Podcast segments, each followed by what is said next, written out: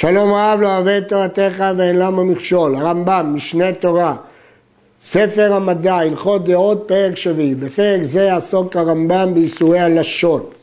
המרגל בחברו, הרמב"ם תרגם את רכיל למרגל, עובר ולא תעשה, שנאמר לא תלך רכיל בעמך, ואף על פי שאין לו כמעליו זה, כי הוא לאו שאין בו מעשה, בלבד מוציא שם רע נערה מאורסה שנאמר ואיסרו אותו, עוון גדול הוא וגורם להרוג נפשות רבות מישראל, לכך נסמק לו, לא תעמוד על דם רעך. כתוב, לא תלך רכיל בעמך, לא תעמוד על דם רעך, בסמיכות. צא ולמד מה אירע לדואג האדומי, שהיה מעבדי שאול המלך, והלשין על אחימלך, שהוא נתן לדוד מאכל ונשק, בלי לומר שאחימלך לא ידע שדוד ברח מפני שאול, ובתגובה הרג שאול את כל כהני נור. איזה הוא רכיל? זה שהוא טוען דברים, נושא דברים, והולך מזה לזה ואומר, כך וכך אמר פלוני, כך וכך שמעתי על פלוני. אף על פי שהוא אומר אמת, הרי זה מחריב את העולם. כזה משנה מוסיף, שהוא אמר כך וכך אמר עליך פלוני, כך וכך שמעתי שעשה לך פלוני.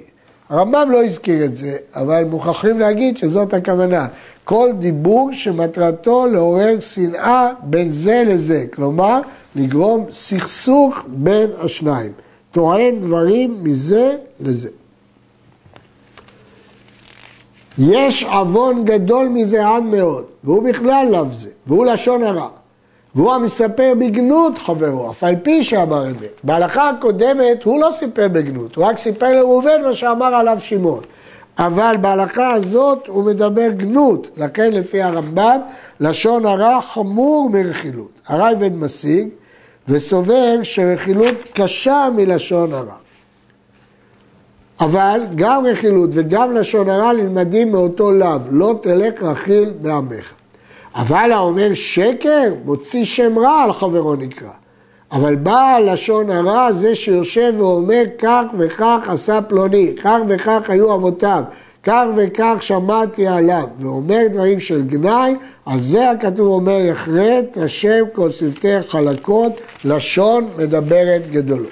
אז אם כן, יש רכיל, שזאת דרגה הראשונה, שהוא אומר לזה מה שאמר עליו פלוני. הדרגה השנייה שהוא מספק גנות, אבל היא אמת, הוא, בעל, הוא לשון הרע. הדרגה השלישית שהוא אומר שקר, זה נקרא מוציא שם רע. והדרגה הרביעית הוא בעל לשון הרע. מה זה בעל לשון הרע? אומר כסף משנה שבתמידות הוא יושב ואומר, זה העיסוק שלו, זה המקצוע שלו. יש מפרשים חולקים ואומרים שאין פה דרגה שלישית, אלא ביאור של עניין לשון הרע.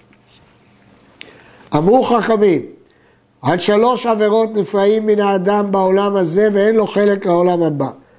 עבודה זרה וגילוי עריות ושפיכות דמים. ולשון הרע כנגד כולם.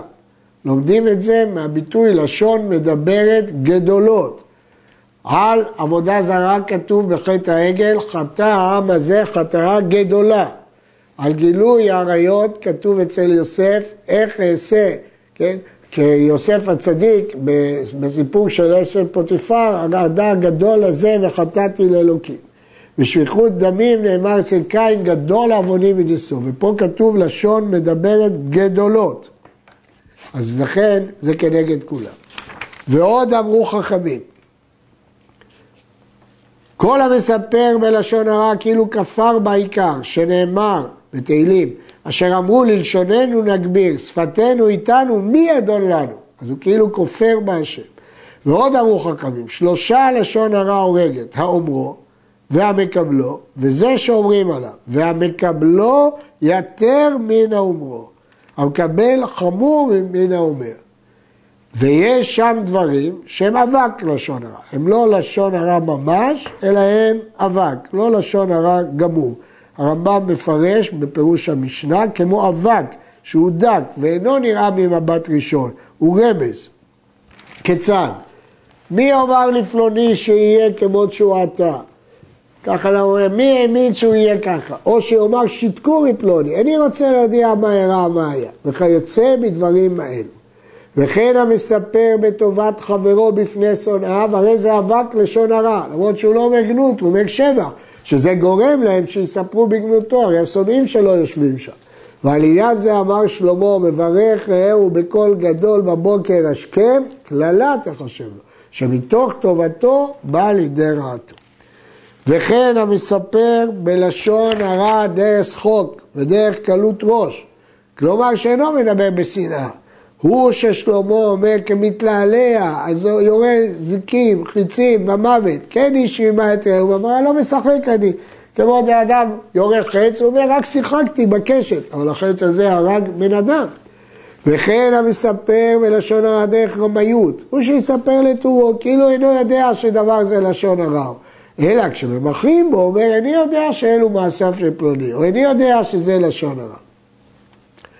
אחד המספר בלשון הרע בפני חברו, או שלא בפניו. והמספר, הגמרא אומרת, כל שכן דאיקרא חוצפה ולישנא בישא כשזה בפניו, אבל גם שלא בפניו. והמספר דברים שגורמים אם נשמעו איש מפי איש להזיק חברו בגופו או בממונו, אפילו להצר לו או להפחידו, גם אם הדברים האלה יגמרו, להצר לו. הרי זה לשון הרע. ואם נאמרו דברים אלו בפני שלושה, כבר נשמע הדבר ונודע, ואם סיפר הדבר אחד מן השלושה פעם אחרת, אין בו משום לשון הרע. והוא שלא התכוון להעביר הכל ולגלותו יותר. זה פירוש הרמב"ם לממרה בגמרא, כל מילתא דמתעמרא באפת לטא, לד בא משום לישנא בישא. למה?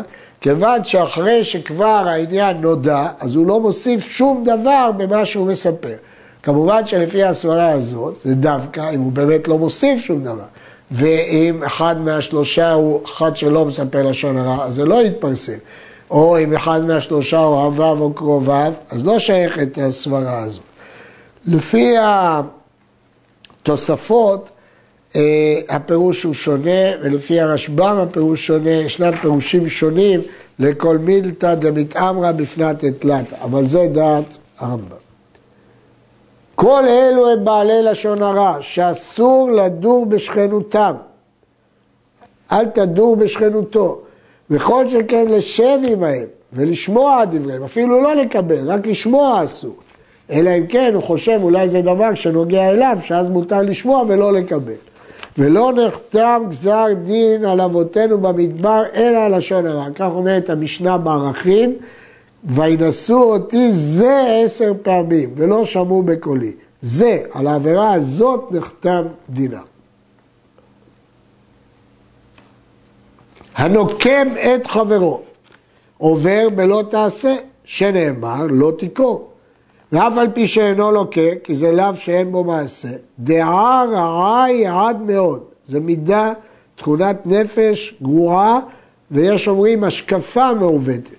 אלא ראוי לאדם להיות מעביר על כל דברי העולם, שהכל אצל המבינים דברי הבל והווי, ואינו כדאי לנקום עליהם.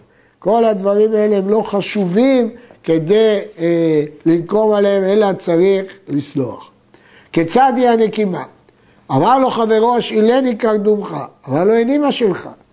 למחר צריך לשאול ממנו, אמר לו, השאילני קרדומך, אמר לו, איני מה שלך כדרך שלא השאלתני כששאלתי ממך, הרי זה נוקם.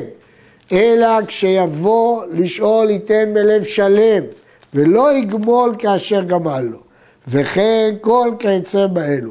וכן אמר דוד בדעותיו הטובות, אם גמלתי שול מרע.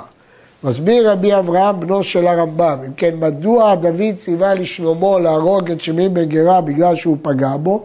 כיוון שהוא ביזה אותו בפרהסיה, הוא ביזה מלך ותלמיד חכמים בפרהסיה, זה הוא לא יכול למחול. וכן כל הנותר לאחד מישראל עובר ולא תעשה, שנאמר ולא תיטור את בני עמך. כיצד? מה זה נטירה? ראובן שאמר לשמעון זכור לי בה את זה, או שילם שור זה, ולא רצה שמעון. לימים צריך שמעון לראובן לשאול ממנו או לזכור, ואמר לו ראובן, אין לך, הרי אני מה שלך, ואיני כמותך, ולא אשלם לך כמעשיך. העושה כזה עבר בלא תיטור. מדוע? כי פה הוא אמנם לא נקם ועשה את הדבר, אבל הוא הזכיר לו את המעשה. אלא מה צריך לעשות? אלא ימחה הדבר מליבו, ולא יתרנו, לא רק שלא יגיד לו, גם לא ישמור את זה אפילו בלב, שכל זמן שהוא נותר את הדבר בזוכרו, שמא יבוא לנקום. לפיכך הקפיד התורה על הנטירה. אז לפי הרמב"ם, האיסור של הנטירה זה שמא יבוא לנקום. עד שימחה העוון מליבו כלל ולא יזכרנו. וזוהי הדעה הנכונה שאפשר שיתקיים בה יישוב הארץ. ומסען ומתנן של בני אדם זה עם זה. עד כאן.